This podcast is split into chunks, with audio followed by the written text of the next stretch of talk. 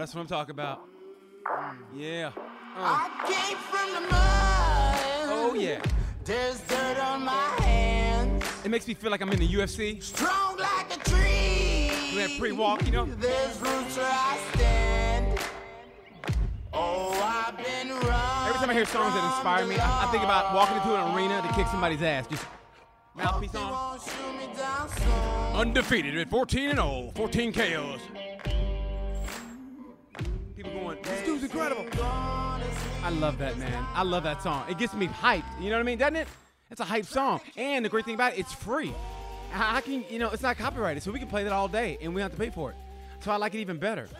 Free, that's one of my three favorite F's. Free fucking food. Because you can interchange them. Free fuck food, fucking free food, free fucking food. I mean, you can always you can interchange all three of them. That's why I like it. Seriously, that's my three favorite F's in the whole world. Free fucking food. Because you can no, fucking free food, dude. Free food, fuck. Man, that's my favorite one. So I like that song. Gets me hyped, and I'm so hyped for this show right now because I actually I get hyped for every one of my shows. And uh, like to me, no guest is better than the other because that'd be disrespecting the other guest. Everybody has a different story, and that's why I love what I'm doing here, man. And I want to welcome. We got a new. Um, here's how great Wyatt is doing. My producer, director. Here's how great he hired an assistant. Name is Malik. Malik, how you doing, bro? Malik, come here just for a second. Just come here for a second. I want you to say hi to the people. Don't don't just say hi and leave, okay? Look, eh, doesn't he look like the kind of guy he's either working security or he does the lights at a concert? One of those kind of guys. Like, can I talk to the? Uh, no, you can't talk to Drake right now. Oh, okay, I'm sorry. You know what I mean? How about if I show you? My, how about if I show you my breast? All right, you can go talk to Drake. That's what Malik looks like. But I'm glad to have Malik here, man. Seriously, I hope you're here with us for a while, man. I honestly, I mean it from the bottom of my heart. I love what I do. Wyatt, I mean, Wyatt's the man. He gets it all together. I just come in and do my talking. As you can tell, that's the only thing I can do is talk. So I'm glad you're here, Malik. Malik, what'd you do before this? What'd you do before? You were in school, like high school or college? Indiana State. Okay. In Terre Haute. What, what was your major? English. Oh, so you can read and write too. I hope so. Okay, good. So what do you want to do? Write books or what do you want to do? Uh, writer for a TV show and a movie. Me and Malik gonna be talking after this show. I got ideas. You gonna write them down, and I'm gonna decide. I'm, I'm gonna give you my, what's in the dome, and you gonna write them down. We're gonna be award-winning script writer, screenplay. You understand? I know you laughing at you thinking whatever, bruh, but I got ideas. You- You're gonna flush them out. You're gonna write them down. You do the the legwork. I'll do the, the up here, and we're gonna be a team, okay? Because a team is one, Malik. A team is one. All right, folks. Man, for this show, you know me. I always have great guests. And in a minute, why don't you hit him up with the link now? My guest for today, I like a. He's got the link. What you gonna hit him up and say, uh, punch it in now? Okay. Now, I, now I, why do I do I have to do the work? I- well, okay, but you know, sometimes, you know, I I gas Wyatt up, and now he's making me look bad in- front of my chicks. So I'm gonna hit him up on the link. Uh, my guest here. I'm, I'm ain't gonna say it. I want to be a surprise to you people. Uh, just click the link and let's have some fun. And let's let's have some fun. All right. All right, this is gonna be great. I'm so excited for this. I, I always try to do my homework, but for this guy, there's not really that much uh, to be seen. Like last week, uh, I had Kenny Monday on the show last week. Kenny Monday, the Olympic wrestler, and it was kind of easy because I kind of grew up an hour away from him, so I knew kind of a little bit of his backstory. And you know, there's always uh, there was videos about three hours of videos that I went through, so I knew a lot about him. But my next guest, man, there's really uh, he's he's a half of the MotoGP commentating team, and so there's not really much on him. So it was kind of uh, funny that um, that so I had to do a lot of digging, and and then I said, well, I'm gonna have to wing a lot of it, you know, ask him a lot of questions. Well, I think it's gonna be fun. So wait for him to click the link. It's gonna be uh, one half of the MotoGP commentating team. Hopefully, he will be clicking that link anytime soon. Hopefully, hopefully, hopefully, hopefully, hopefully, hopefully. All right. Is that him? Is that him? I hope so. Oh, there he is. What's up, Steve? Can you hear me? Okay, okay. Hang on a sec. I can't hear a thing. I, I can No, hear you. Can you hear me? Hear you and I can see you. Oh, okay, you can see me? I can see you. Oh my God, ladies and gentlemen, this is why I love this show because now I'm interviewing all the people that I've wanted to. And this guy here is living the dream. He's the father of Charlie, the honey bunny of Lenny, and he's living the dream, living the life I would love to live. Half of the commentating team for MotoGP, MotoGP, please welcome Mr. Steve Day. How you doing, Steve? I'm good. How are you, man? Good. And you're moving. You're moving to a new house. Yeah, uh, literally, if you could see the wreck that is next to me over here, you don't want to see it. There's boxes everywhere, and we're moving tomorrow, so uh, it's been quite busy. Well, how great is your life in a pandemic? Everybody's on quarantine and lockdown. I'm about to buy me a tent and move in the woods because it's cheaper, and you're moving into a new house. You how you do that, Steve? Seriously, do you have money stashed away?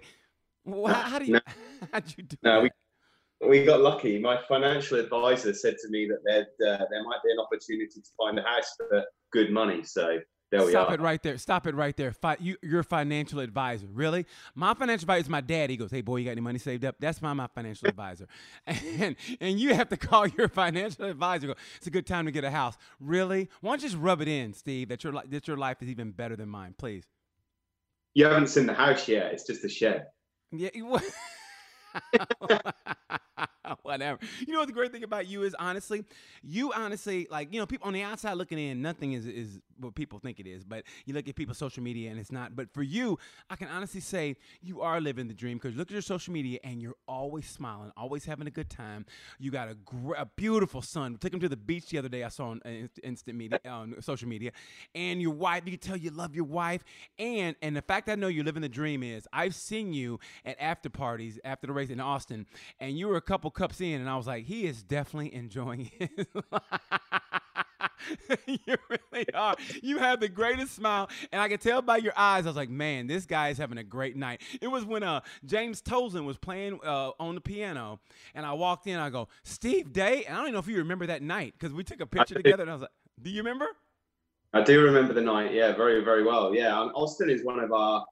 It's one of the highlights of the season for us because the that piano bar is just great, and and you don't get that anywhere else across the world when we travel. And um, we really let our hair down on Sunday night in Austin. It's the we're, we're so disappointed at the moment that we can't go there. Um, yeah. I know things are tough in states at the moment with with COVID nineteen, but I can't wait to go back. It's one of the highlights of my year going there. Well, I mean, let's talk about that. Usually, I, have always kind of skipped over it when I talk to people, but has a has a little bit of a depression hit with you because of this virus? I mean, I, I know because you know they had they had to stop it.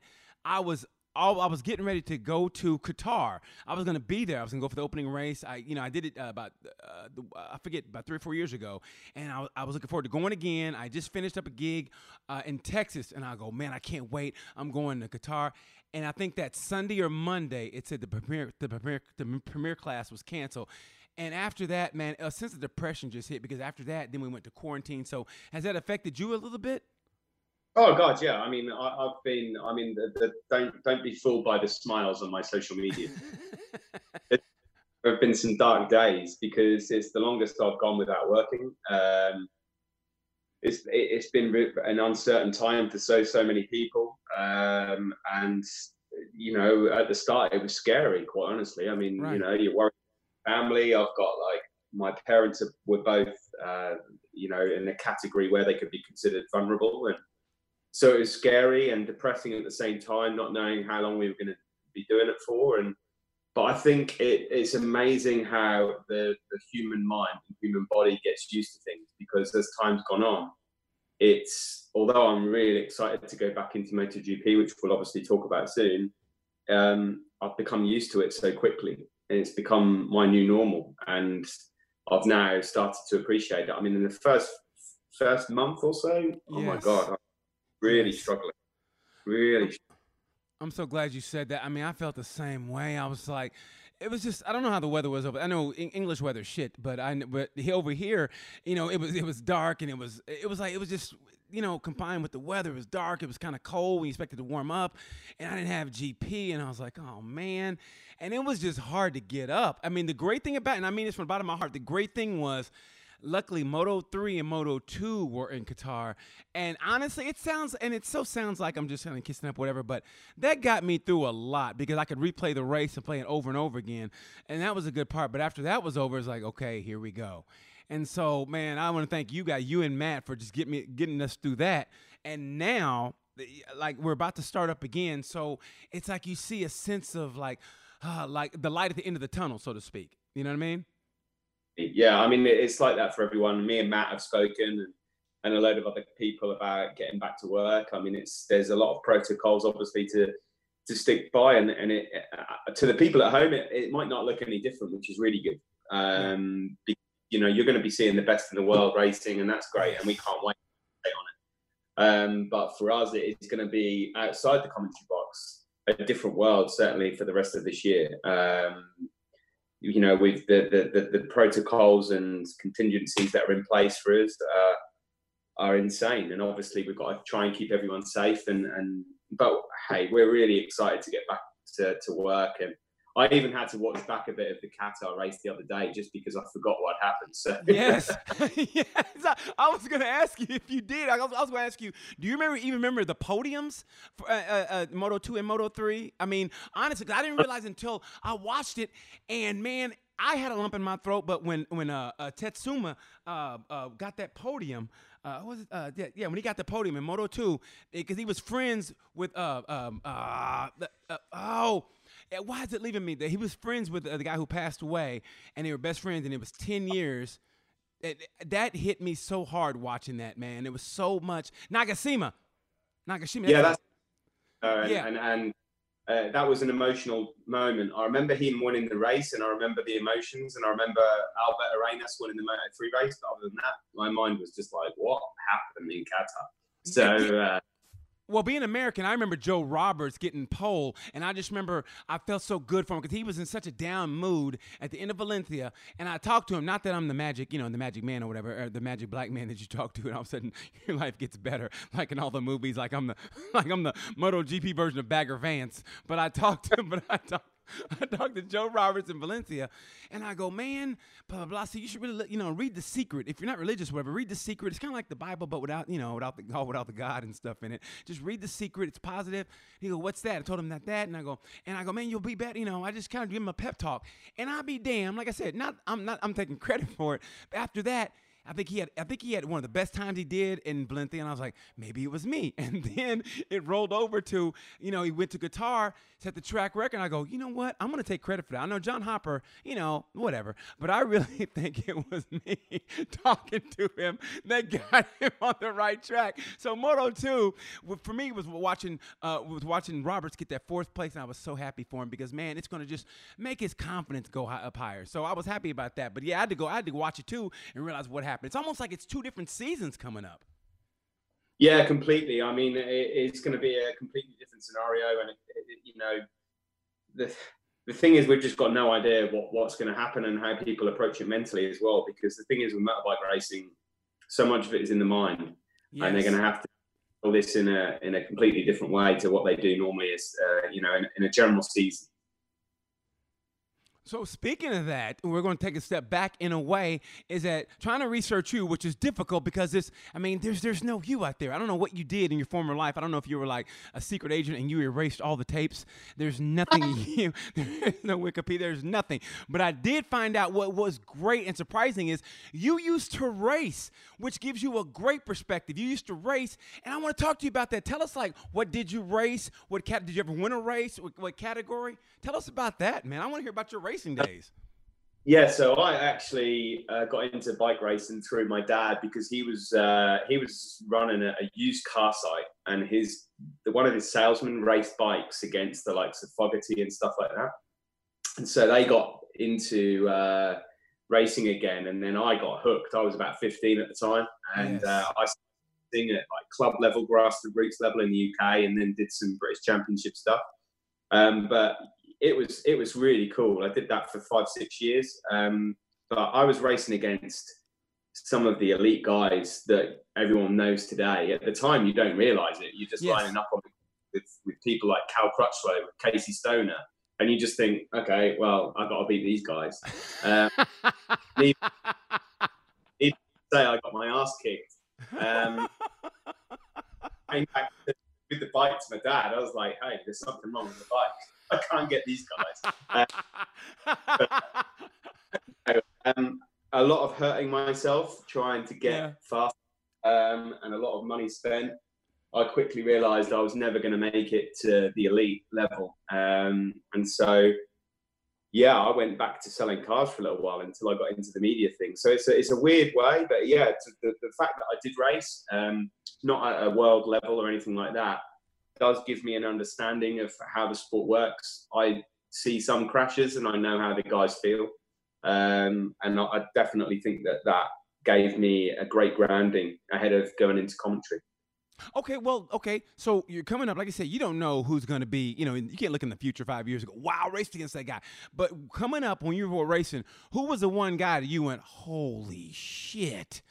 How can I, I can, I can never beat that guy. Who was the who was the man growing up when you were racing in that level with all those guys? Who because you raced against Chaz Davies, Casey Stoner, Cal. Who was the one that made you go, who is that guy? Stoner, Stoner. hands down, really? hands down. And We wh- were- What what did he have we that were- made you go, holy shit? Well, we were at Cadwell Park uh, in, a, in a championship called the Aprilia Superteens. Now, that was a class for, for kids between the age of 12 and, and 15. And it was like the, the grassroots level for any kids coming up. And, and I remember being in a race in, at Cadwell Park in, in Lincolnshire in England. And I was battling away. There's like 30 odd kids on the grid, and we were battling away like hell, me and these, these other guys for about 14th, 15th place and we were going through one of the fastest parts of the circuit, and we thought we were so quick through there. Uh, this meow, meow. And that was Stoner coming to lappers on lap five of the race. Oh my, oh my God. That had to be mentally defeating. I was there is a guy who came past me twice today with the number 66 on his bike, and I don't understand what the hell happened. And then, so we knew, even as kids, that he was he was something completely different. Uh, he was so so fast. Um, uh, yeah, that was demoralising. Really demoralising. Hell of a lot better. First, I, don't mean to laugh, but man, I mean, looking back on it now, I don't mean to laugh at you because you had you did have the balls to do it. But man, that to me, that's hilarious. You're really thinking you were doing something. You and these guys, I can beat these guys, and, and somebody passes, laps you twice. You go, who the hell is that guy? really, it was hard work. I mean, there was he's the main one that I raced against that I could honestly say just looked to cut above the rest, just Yeah. cut in a different way. I mean, people like Cal and, and Chaz and that they were so fast, and Cal whooped my ass so many times. Um, but uh, Casey was just a, a different league. Um, I only raced against him seven or eight times, but um, oh god, it was it was horrendous. I don't mean to laugh at you, Steve. I really don't. But I just think because you're saying that like it just happened yesterday.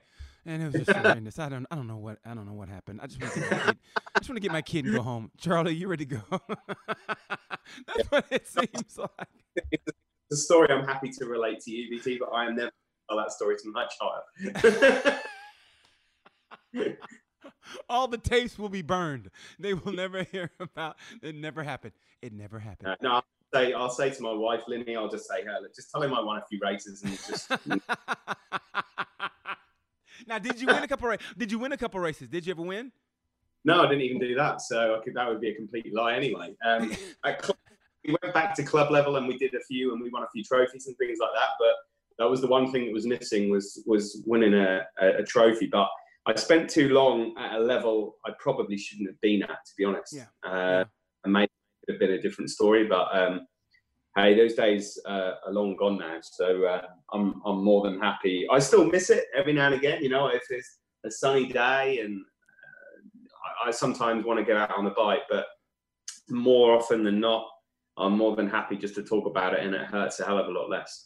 Well, but that, that's what I want to talk about. It's like, and you could say that and everything, but I'm not, I'll be the first one to tell you. And I don't know if you guys ever see me from the commentary booth on the grid, but look at, I mean, when I'm at those, you know, walking around and before the race, you know, with the dog and pony show, as Nikki used to say, you know, and they got the umbrella girls, and I see those guys. Honestly, inside, I just go, oh, this could have been me if I would have did this and that. And and know you can say it doesn't hurt, but man, in the back of your mind, or at least in the back of my mind, when I watch, you know, I used to wrestle before, so when I watch Olympic wrestling or when I watch racing, and I go, oh, if I w- if I would have focused more, if I could have did this.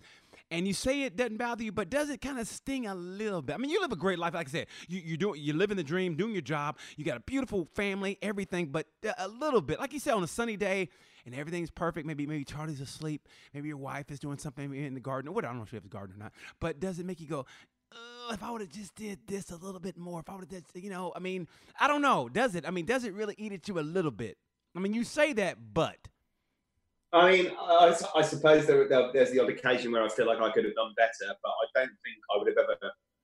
I'm under no illusions as to the fact that I would never have made it at World Championship level. Um, I think ultimately there comes a point where you can win some club races and you might even win a few British Championship races, but there comes a point where you've got to go beyond this to this level where those guys are just insane. Um, and I was never willing to to push it to that level. So I don't sit here with tremendous regrets. I, I mean, I wish I'd have raced in a slightly different way. I'd have done things a little bit differently, but um, I'm not too sure a lot would have changed, to be honest with you. Okay, fair enough. And here's how I say me and you are alike in that when I spent my vacation last year, when I spent my vacation, right, uh, I went to England for the first time for a vacation. And the first track I went, I landed on a Sunday, Sunday morning, and I drove my ass to Cadwell Park was the first track I went to. Went to Cadwell on Sunday, and then I went to uh, Park on Tuesday, and then I did a track day at Donington Park on Wednesday, and I was at Silverstone annoying all the English people from Thursday through Sunday. that is cool. That's the way to do it. I mean, Cadwell Park is an awesome, uh, an awesome circuit. It was one of my favourites to ride. I mean, you, will never get MotoGP there, but uh, it was it, it's a great thing to, to come and do. And, and British racing is is is certainly a completely different level to any other. I think in terms of a national motorcycle sport, um, the, the, the circuits are, are unique, um, and I think even. So, they're so narrow. That's what it surprised me. They're, I mean, that was the one that surprised. Like, holy shit! How can you get a track so narrow with so little runoff? No, I know it is. It is crazy. I mean, it, it's obviously it wouldn't be allowed. You'd never be allowed to race MotoGP there. It wouldn't be safe enough uh, yeah. for, for, reasons like that. But it is cool at the same time, you know, and that's why people love uh, British Superbikes. Um, and, and, and it's just uh, it's a, it, there's some really great circuits here, but it's unfortunate for me that um, we can't race MotoGP at uh, at Donington or Brands Hatch in a way because they've got character to them. Um, Silverstone is is amazing. I mean, it's it's so, it's so fast, and the circuit yes. layout is just incredible. I just wish that maybe there was a way where it had a little bit more atmosphere, you know, because it's so it's so vast. Um, it just maybe doesn't quite have the character in terms of the surroundings that some other British circuits have. But I mean, in terms of the speed and, and what it does for MotoGP, I mean, it is fantastic.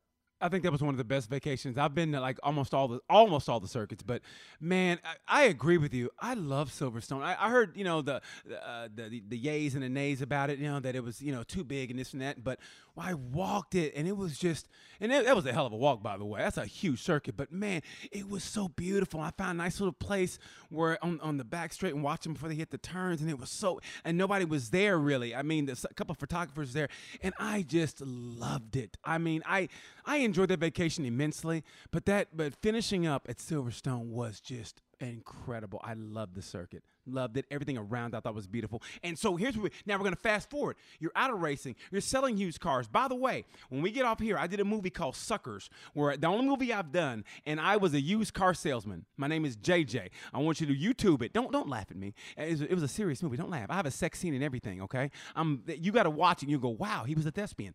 I did a movie called Suckers. It was about a used car salesman. I want you and your dad to watch that movie, and I'm BT as JJ, and I want you to watch it, and I want you to go, wow, he really did that. So that's what I did. I want you to watch it. It's called Suckers. It's called Suckers. I know you're writing it down. Because that's what you do. You're a professional.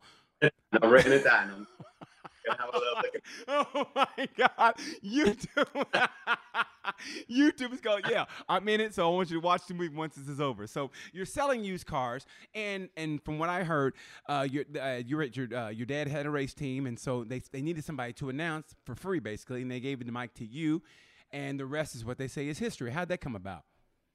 Yeah, um, I was selling some cars and stuff like that, and, and my dad started to run a grassroots series and just said, "Hey, at the weekends, come along and um, mess around on the microphone." Um, I used to sing karaoke a lot at my mum and dad today, so he knew that I wasn't shy with a microphone. So um, I just said, "Yeah, hey, why not?" Uh, and then I did it. And then one day, the, the live circuit announcer was ill, and they said, "Like, we, we need a commentator."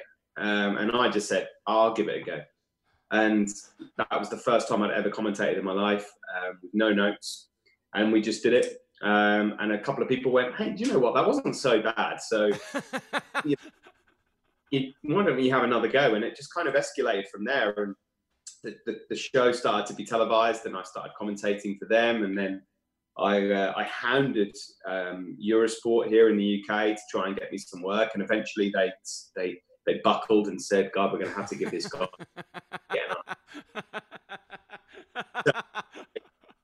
they gave me a, a, little bit of work and then they said, okay, this isn't so bad. And, um, and, and then I started to cover the odd bike race and it just kind of just built and built and built. And, and, you know, I ended up doing some MotoGP races for Eurosport, some World Superbike.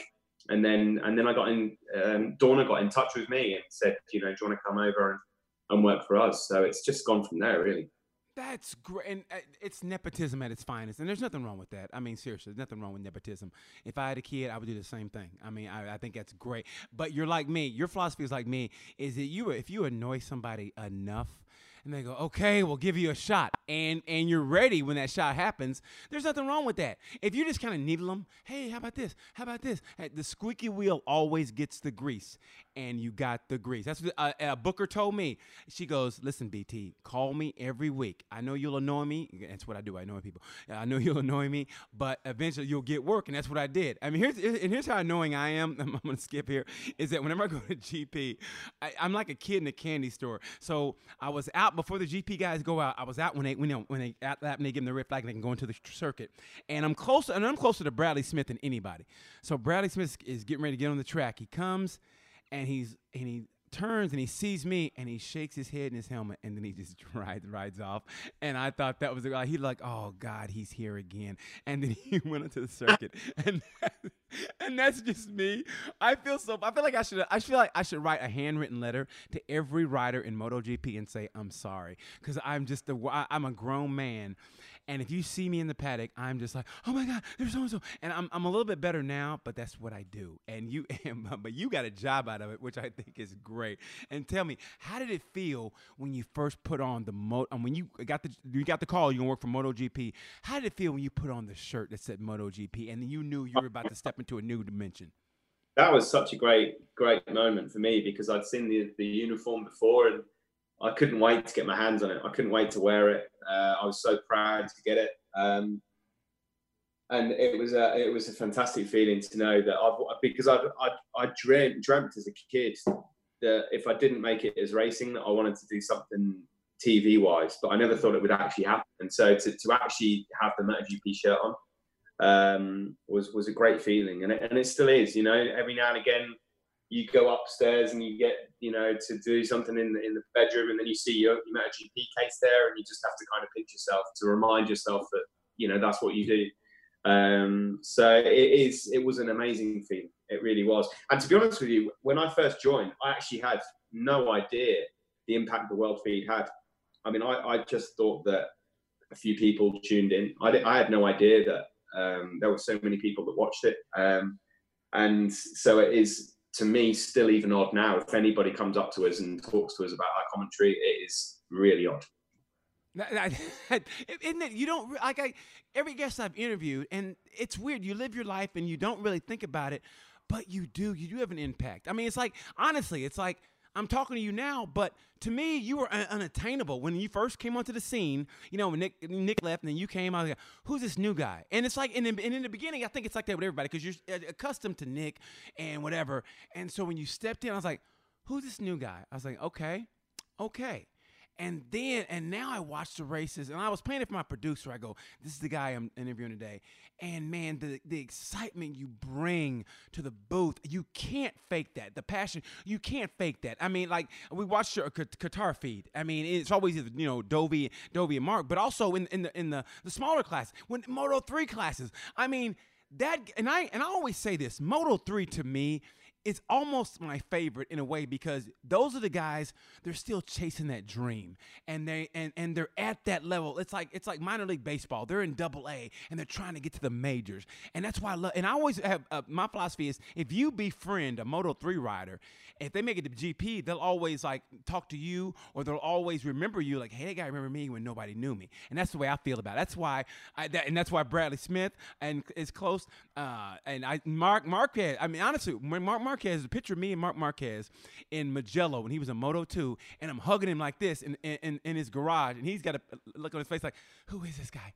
And I think from there, we've always, and from there, I think he's always kind of like, when I see him, he has it look like, ah.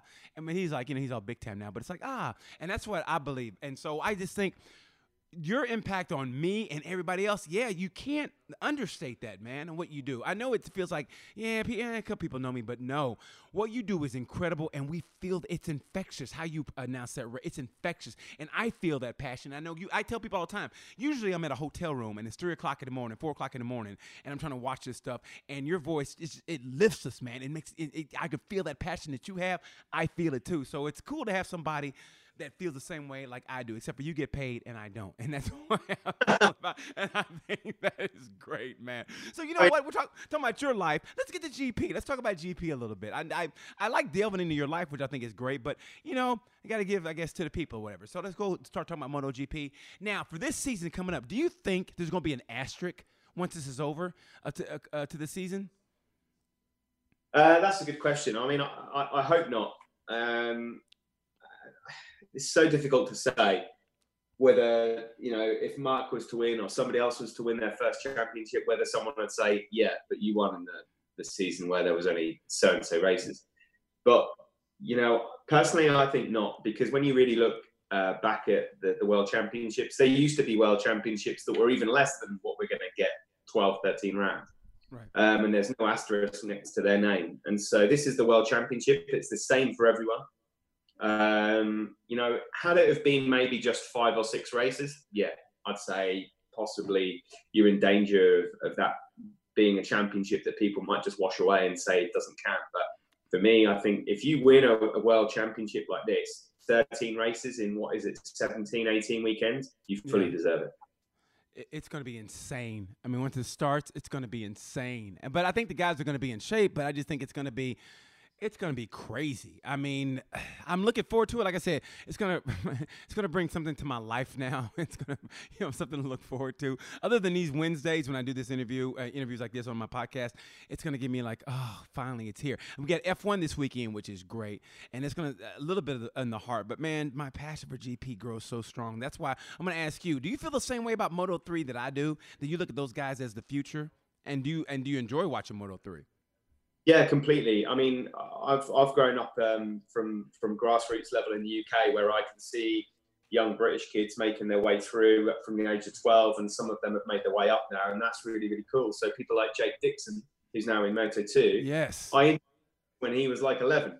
So um, that's a really really nice thing, and and the races. I mean, how can you not love the races? They're oh. just absolutely insane. I mean, we can, me and Matt, we cannot maintain too much excitement throughout an entire race because every lap is ridiculous. I mean, we have to save ourselves a little bit, um, but fantastic. And and the same for, for the riders. You know, you know that if you can get along well with them in the beginning, it, it bodes well for the future. And um, I think that's the kind of situation everyone's getting a little bit with Quartararo at the moment because most most people knew him when he first started out, and now right.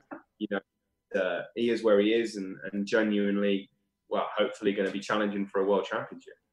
Well, if you look at Moto 3 now, okay, right now, I'm gonna step ahead. In Moto three now, top of your head, top of your head, like who are the favorites now? Who who uh, who are you? Th- give me three top favorites for you for winning championship right now. The three favorites you think right now. Jeez. See how rusty you are right now. Yeah. See how rusty you are. I am rusty. I mean, I really like the look of uh, Sergio Garcia. Um, Yes. I think he's got a tremendous potential. I think, to be honest with you, honestly speaking, when you look through, if you discount too many, you're, you're in trouble because they'll come back and, and, and, and haunt you. Um, there's 20 guys on that grid that can win races. Um, I think- Everybody. yeah, I mean they're all they've all got such tremendous potential. Dennis uh, Foggia is really really quick and yet quite underestimated at the moment.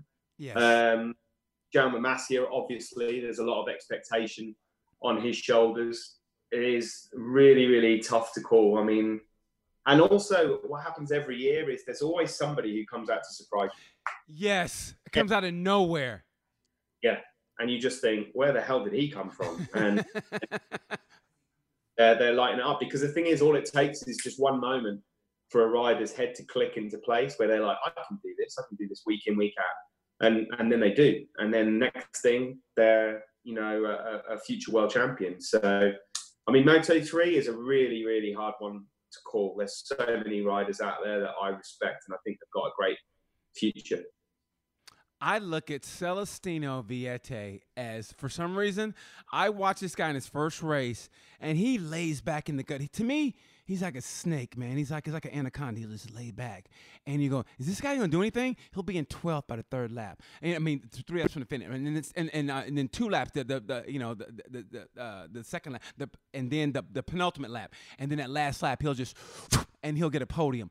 That guy, I'm Celestino Vietti to me is the future. I I've liked this kid from the moment, the first moment he came on, and he replaced uh Bulega. He replaced Bulega, and I said, "Who is this kid?" And he had to think I was crazy because again, here's how I know him. It was in Austin, and they, you know they got to come through this uh, like little, little walkway in Austin. He was for some reason he was the last one to come through, the, and I was like Celestino, and even in his helmet, he was like, "Who is this guy?" Nobody knows me, and he went through. But I think he is the future, and also. Raul Fernandez. I don't know. It's something about Raul Fernandez, I think. Watch out for that guy. And Filip Salač. Filip Salač, I I think he'll get a podium, and I think he'll actually win a race this year. Moto, like you said, it's wide open, and I say, and I was, I say always all the time about Moto three, it's a bar fight. You don't know who's gonna win. It's like that door shuts, and everybody's swinging, and then when the police come, and they turn the lights on. Who's winning? And the last person holding that beer mug in their hand after smashing on somebody's head, that's the winner. And it's and that's what it's it's. It's a bar fight every week. That's what Moto Yeah. three is, and that's why I love it, man. Okay, so No, let's go I- to Moto. Go ahead. Go ahead. I agree. Sorry. Okay, okay. What about Moto Two now? Moto Two. We talk about Moto Three. Moto Two is a murderer's row. You got.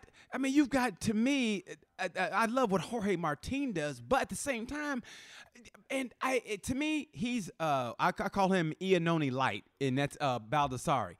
Baldassarri on his good day when everything's working right and his brain is clicking right, he's the most talented rider in Moto 2. And this is my personal opinion. When Baldassarri is on, when he is on, he's hard to beat. Like I say, he's got that raw talent like Iannone, but he's a little more he's a little more calmer, I think. But at the same time, he'll do something you go, "Wh- wh- where did that come from? And I love Baldassarri. I love what Baldassarri does. Moto 2 is a murderer's row this year. It really is, yeah. I mean, Baldassarri is just a, for some reason, he starts the season always really, really strong. Comes out of the blocks so fast. And like you say, when he's on it, he, he looks really unbeatable. Um, but for some reason, something happens to him uh, four or five rounds in where his head just falls off and, and results get. yeah. I mean, hopefully for him, that doesn't happen, but it's really, really unusual. I mean, it is so strange.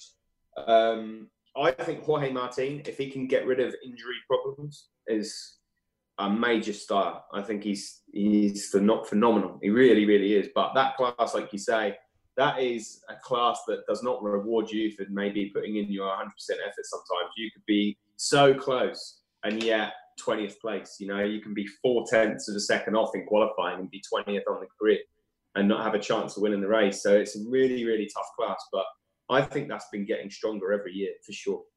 I love Moto 2. I like what Luca Marini has done to me. Now he is another guy to me came out of nowhere and he came to Moto 2 and he started kicking ass. I like what he does. I like what Remy does also. I think Remy's another guy if he needs consistency, but when he gets it, Remy's going to be up there. I like I just all those and to me and it started in the midpoint of last year in Moto 3, but Aaron Canet, I don't know if he took yoga or he got in touch with meditation. But that guy, there, has been no 18 year old kid that has put the fear of God in me than seeing Aaron Canet at an after party. I see him, I'm going the other way. If I got to jump out of a third story window to eh, to keep from running into a, a drunk Aaron Canet, I will do it. He scares me. But the way he, I mean, things weren't good. He was trying to come up for the championship, and you saw he was doing the right things, but sometimes you just get caught up. And he, and I just remember being in Silverstone, and he got crashed by somebody. I want to say Arenas, I can't be sure, but I just remember he still kept a calm head the whole time. He never lashed out. It never was, you know, like I think in the beginning he was a hothead, and for some reason I don't know if he got in touch with his inner, his inner, mm, his inner chi, like, mm, but he became a different writer and different person, and became more calm. And so I think from the outside, I like what Aaron Canet is doing because I think his head is right. And and toward end of the season, who knows? But I like Aaron Canet. What do you think about Aaron Canet? Yeah, Aaron Canet is is definitely a good shout. I mean, I, am you're not alone in feeling scared by him. I mean, there's been more than a few occasions bit scared by Aaron as well. Um, definitely something changed in his mentality because he's always been known as a hothead until midway through last year. Maybe there's the calming influence of the team that's around him with Biaggi and and uh, Philipp Öttl's dad as well, who's like one of the calmest guys on the planet. Um, but hey, in Moto 2, I mean, he did really, he, he was really strong throughout all the practices in Qatar uh, in Moto 2. There is going to be no one that wants to see a pit board that says plus zero Aaron there is going to be no one because he he sees a gap and he is, so there is he is a guy no one really race with. So if he can find his feet quickly, um, for sure he's definitely got something. But he's a he's an oddball. You know, he's really strange. You never really kind of know what you're going to get with Aaron when you meet him in the paddock. Whether he's going to be really jokey, funny, serious, or you know, whether you're just like, I'm just going to avoid him at all costs. So. Yes, I, honestly, I can look at Aaron Canet and there's and there's mafia hitmen going. I want to hire that guy this weekend. You know, if you're not racing this weekend, we got a job for you. you know what I mean? That's the guy, Aaron Canet. And the thing about that is, he's always been so nice to me. We've gotten coffee together, and I'm not gonna lie, my hand was doing this like, please don't bump into this guy. And I was, but he was so nice. I made him laugh, and he was great. But yeah, he puts the fear of God in me. Now moving on to Moto you know, I mean, GP. Go ahead. Go ahead. I was just going to say about Aaron Canet. You mentioned uh, Mafia. I mean, I, have been calling him Little De Niro for about three. that was you. I was wondering if that was that me or was that you because you see his head and you go, "Oh, this guy's definitely boxed a couple times," and you call him Little De Niro, Little Raging Bull is what you call him, Little. oh my god. Okay, I'm glad it wasn't just me. I'm glad it wasn't just me. Okay. okay, so let's move on to MotoGP. I know people listening want us to get the GP, but I love all the classes. I like to give everybody the complete respect they deserve because it's the championships and the world championship riders. But MotoGP, what do you think the story? You know, the, I forgot the story coming in is, and I forgot if you remember in the first part of the season before uh, the C word hit was that it was Mark's shoulder and the Honda really wasn't performing that well. So now we, we've had the break, but they still got to get a bike that's working to Mark's liking, and they're only going to get one test, and then they're going to go to the race. They're going to test, uh, correct me if I'm wrong, on Wednesday, and then they're going to start the race weekend on a Thursday. And that bike is not yeah. where he wanted it to or wanted it to be. Well, I mean, when we finished testing in Qatar before it, everything kicked off with coronavirus. I mean, it was definitely a, the concern was Marc's shoulder. Is the Honda going to work? I mean, I think they found something at the end of the final day that they seemed happier with. But yeah, for sure, at that time, that was all anyone was talking about. And but so much has happened since then. Um, it's really hard to know what to expect. I mean, I think with Marquez, no, no matter what physical condition he's in, he's going to find a way. He of, always of finds a way he would ride a wheelbarrow to, to second place. yeah, it's the truth though. I mean, the guy he's the, he's to me the true definition of a winner because. I mean, and, and on and off the bike, because at the press conferences, he's always focused. He always says the right things, and he's and he's just like you said, you know, when things aren't going well, he find and when things are going well, he still comes in second. Last year was it's unbelievable. He still finds a way, and that's what makes him so compelling. Yeah, and, and I think I mean last year was an astonishing year, his best yet by a million miles. I mean, I hope for everyone else's sake and for our sakes as well, watching that it's a little bit more neutral because it was just a one man show last year. And the problem is as well when he gets in control of the championship, is the way he manages it is just no one can even deal with that because he's yeah. just like, okay, I'll just follow you home and I'll take 20 points and I'm going to win the world championship. So he'll need to be put under pressure, I think, from round one. From the, you know, it's a different championship. Mark doesn't know any other, anything other than 100%. And if he leads the two Jerez races with two wins or leads the championship, he's going to be so hard to stop. He needs someone to really give him some trouble in the first uh, two races for, for this to go any other way, in my opinion, because he's that good. Now, I personally, and everybody's looking for, and me too. Don't get me wrong. Everybody's looking forward to what Quartararo is going to do this year, his his sophomore effort. And we were all and I want to say he was the people's champ. He was the one that you you couldn't help but root for the guy, man. You know, his freshman year, and he was going against the champ. You know, he he was like that guy that you know, not really like a a, a non contender, but he was the guy going against the champ. He's trying to fight Tyson. He's the one like I like this guy. And Jerez, and you know what happened to the bike, and you see the passion that he had, and everybody's rooting for him. Eh, but this year, I think it's going to be different because now there's going to be the pressure. He, last year, he didn't have the pressure. It was like, hey, just go have fun, go do what you do. And everybody's like, oh, good for you, Fabio. But now it's going to be expected of him. Like now, hey, you got to get your first win. Now, you know, you, you rattled you rattled the, the, the tiger's cage. Now you got to get in there and tame that tiger. And so I'm going to be interested to see how he deals with the pressure. That's going to be the interesting part for me. Yeah, for sure. I mean, I I think if if anyone, if you're looking at anyone at the moment as a as a direct contender to Mark, you'd look at Fabio. But I completely agree. I mean, it's like a it's like a, a pop artist, isn't it, or a singer? You know, it's the difficult second album syndrome. Um, he's got to come out, and, and there is going to be added pressure. Before before now, if he had an off weekend, he could just go, "Hey, I'm a rookie, leave me alone." Um, but he's not going to have to fall back on anymore. And also, he's got the added pressure of knowing he's going to be factory rider the following two years. Um, so I don't know. There is something about him that is just so likable, um, and I really hope that he delivers what he delivered at the end yes. of last year. Yes, potential is just ridiculous, um, and and I really do think he could be a genuine contender to Mark, but he needs that. He's going to need that first win to come sooner yes. rather than for sure.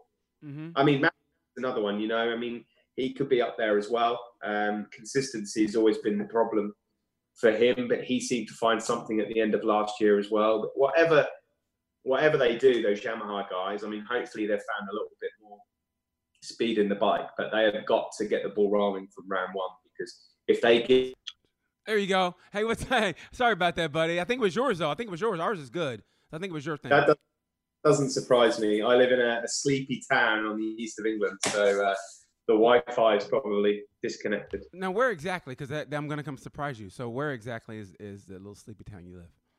It's a town called the most easterly point in the UK. And what, what's it called? Lowestoft. Okay, I'll, I'll, I'll come to visit. I'll babysit Charlie. How about that? I'll babysit Charlie. Hey. And, and me and you'll talk GP, and I know your wife will be like, "Thank God somebody does." And it'll just be me and you, and we'll go get some uh, uh, tea, tea and uh, tea and crumpets. I think that's what you guys do. I think right, tea and biscuits. You guys are calling them. I'll do that. That's what I do, man. That's what I'll do. You, I know you shake your head no, like yeah, whatever. BT, trust me, I have no life. I will do that. All you got to do is sleep. Don't come here with tea and biscuits. Come with beers. I won't do that. I won't do that. But man, before I, I, we only had five minutes to go anyway. But before we were talking about Fabio, and I and I agree with you on Fabio is that he's so likable, and that what what to me exemplifies that is during the rain delay last year in Austin. I'm in the uh, Alpinestars uh, hospitality. He walks in and we're talking, and then he goes, "All right, I'm gonna go play video games," and he leaves to go play video games. And I thought, man, that's a kid right there. How can you not love that? You know, I love the guy. I think he's great. But I'm gonna say this: I have for the championship this year. I have Maverick Vinales. Vinales is Yeah. happy. He's happy. He's got the crew he wants. And I think he's fixed the problems that people say in his And here's what I think is the, the telltale sign is what happened in Phillip Island when he and Mark went at it and he crashed. But if you listen to what his crew said, they go, it was they basically said, what I read between the lines is he finally pushed himself, even though he crashed, and sometimes that's what it takes. He found the limit. Because I mean when Maverick got out in front, yeah, he was gonna win or whatever. He came from behind, whatever. But the fact he duel he dueled with Mark and he and he lost, but and he crashed in, in but he pushed himself to that point. Now he knows what that limit is. And I, I got I got I got Maverick Vinales winning the championship for this year. That's what I have. Yeah. I don't think you, you you're, you're far wrong. I mean, he's if if um, you know Simon Crafar's always said to us, if if Maverick can he- sort his head problems out, then he's one of the fastest riders in the world, hands down. Yeah. he's sensationally quick, and it looks like he is a lot happier. Like you say, the end of last year, he was really really strong. And um, hey, I really hope so. I mean, it, he- he's going to have some head games to play with with Mark. That's the thing, and so if he can sort the head out and everything's cool with that, definitely he's got a, a massive, massive chance. Here's what I think is incredible. I mean, I I think you've watched it, and I think a lot, and not a lot of people have. But if you don't know the head games in MotoGP, watch Undaunted with Dovizioso, and you see what goes on behind the scene. And the fact that it was Dovizioso that did it, because you know he's kind of a guarded guy. He doesn't really like social media so much, and the fact that he did that, and he showed what Marquez does to your soul. You know what I mean? I mean, three year and the fact the way they celebrated in in um in Spielberg when he beat him, and it was like he won the championship. I mean, when you when you beat the king, and that's what Marquez is, is the king. And I was in Silverstone when Rins beat him. They act like that's their championship right there when they win. That's but the effect, the Marquez effect he has on your soul as a man, as a competitor. He imbi- he em- he digs off in your soul and he makes you think all you think about is him. You just so much don't so much think about the championship. Is that I gotta beat Marquez. Where's Mark? And we talked about Canet. You see on the pit board, but when you're racing, you got a lead and you see Marquez point three. Oh God, Marquez point two. And, I- and, I- and there, there should be a pit board that says he's here. That's, that's all they just. they should have a pit board that says he's here, and that's all you need. It's like a horror movie.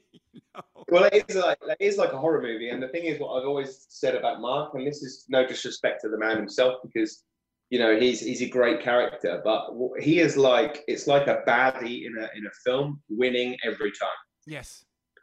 and and he eats away at everyone, and that's why they get so passionate when they beat him because he is the best in the world at the moment. But they also know, and they they've already seen that Mark really does not like losing. He hates losing, and so they, I mean, they're going to have to do a lot more of it to, to get under his skin properly. But there there is there is going to be a time at some point where Mark's not going to win anywhere near as much as he likes. And then it's going to be really interesting to see what happens with the head games in MotoGP. Yes, when he has to start managing races, when he has to go, Yeah. I'm not fast. Okay, I get this podium, and I'll podium, podium, podium win it. Where instead of just outright just kicking your ass, that's going to be interesting. It is, but at the moment he's just so fast that he knows he can just sit there and smile like the Joker and Batman, um, knowing that he's just got the ace card up his sleeve every time. And Yes. you know, and even when he sometimes finishes second, he's like, "Yeah, I didn't even push for the win because I'm like, I, I wasn't good today." Is and, then even that he even makes the guys that have beat him feel bad for, for winning. And he's just got a really, really clever way. His whole there is not a flaw in his game. That's the thing with him at the moment. You, I, I'm speechless because you said it. You nailed it, man. There's not a flaw. Now, saying that, who do you have for the championship winning this year? Who do you have winning the championship this year? Or, or can you? I know you, you. uh, You had to go through a lot of a lot of things to get to this interview. People don't realize you had to, uh, to jump through a lot of uh, hoops and fiery hoops or whatever, and and everything. And I appreciate that. So, can you even say that? Can you even say that? And I don't want to get you in trouble with I the say who I would, who I think would would win. Um, and I, honestly, I can't see beyond Mark. I really can't at the moment. It's it's hard for me to say that, and I know it might seem quite boring. Um, but I just can't see beyond him just because he finds the way. He always finds a way, and the others have got to prove that they can find a way to do it. I'd love to see somebody else win it or at least come really close.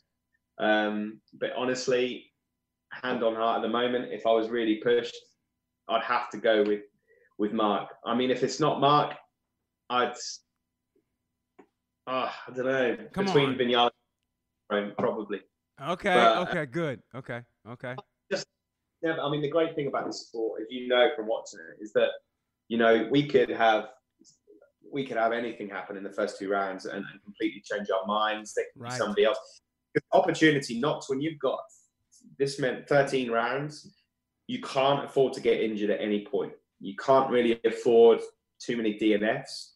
Um, so you've got to get this. You've got to judge it absolutely right. Um, but yeah, I'm sorry, man. I mean, at the moment, I just can't way past Marquez. So I know that's not the answer perhaps you were looking for. No, no, no, no, man. I tell people, man, you talk. I mean, that's what you believe. That's what you believe in. And that- it, there's nothing wrong with that. I just have, for some reason, I just have Vinales winning. And that's me. I have Vinales winning in MotoGP, and my pick for Moto Two. Oh, I want it for Moto Two. Moto Two so tough, but in the end, in the end, I'm gonna have to say. mm, Mm, ah, I love Jorge Navarro. I love that kid. Uh, but but but but but for Moto too, I, I'm gonna go.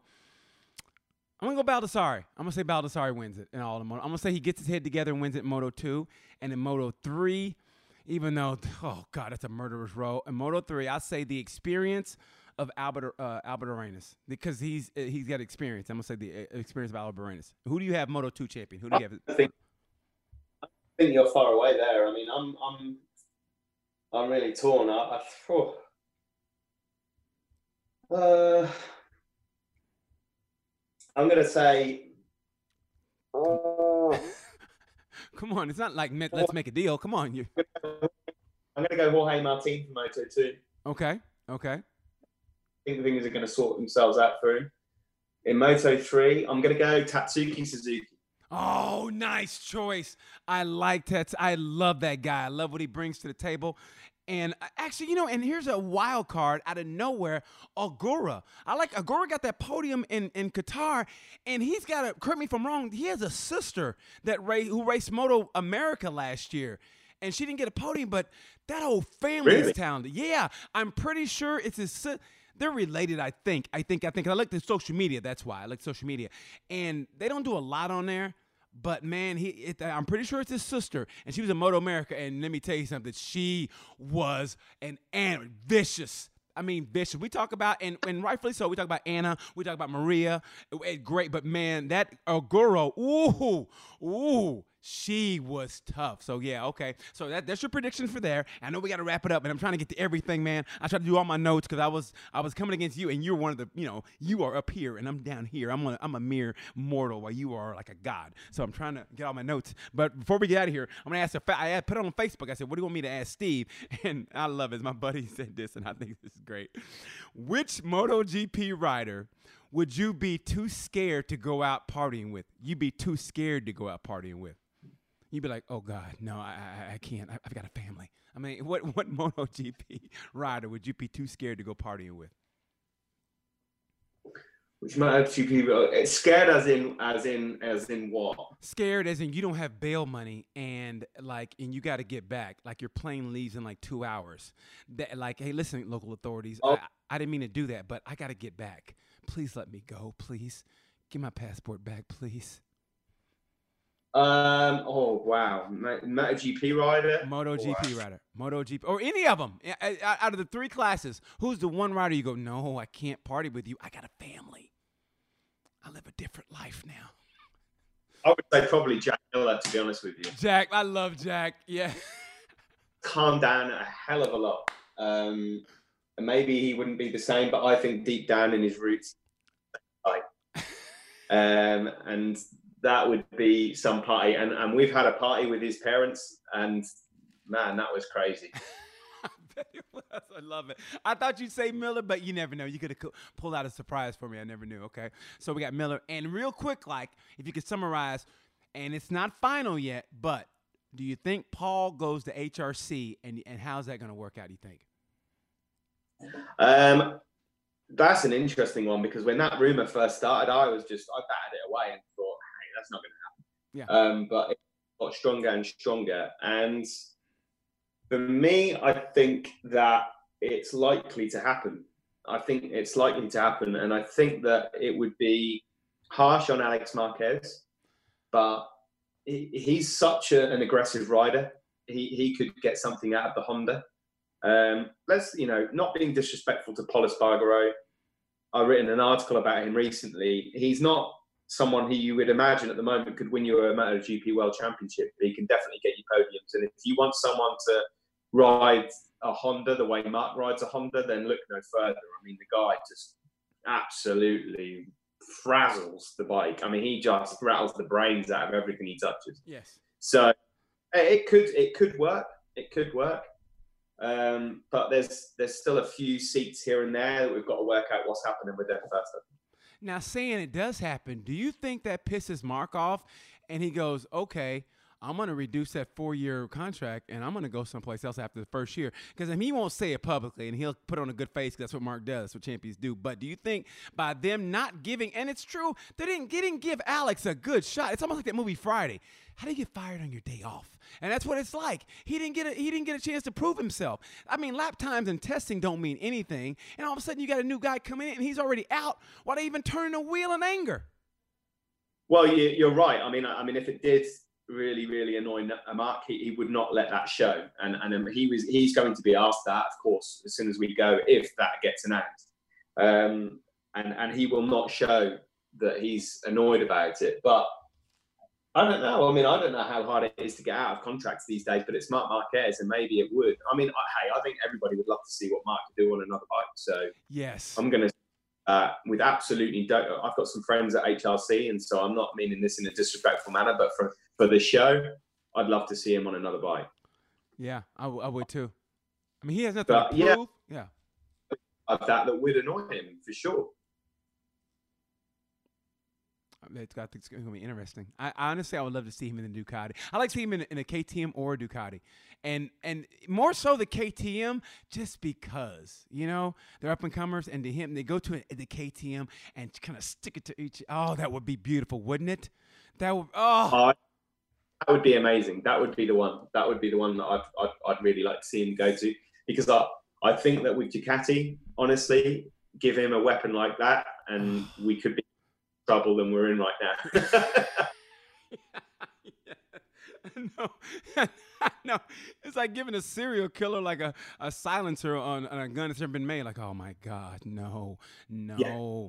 Um, another weapon, no. Yeah, I think it's going to be interesting, man. I'm so happy that you took the time to talk to me today. And we didn't get a chance to even get to. I was going to ask you about uh, how does how do you look to see it GP going uh, without Rossi because the end is he's closer to the end than he is the beginning, unfortunately. And I wrote a piece how saying, unfortunately, and I love and I, I hope he proves me wrong. I really, really do.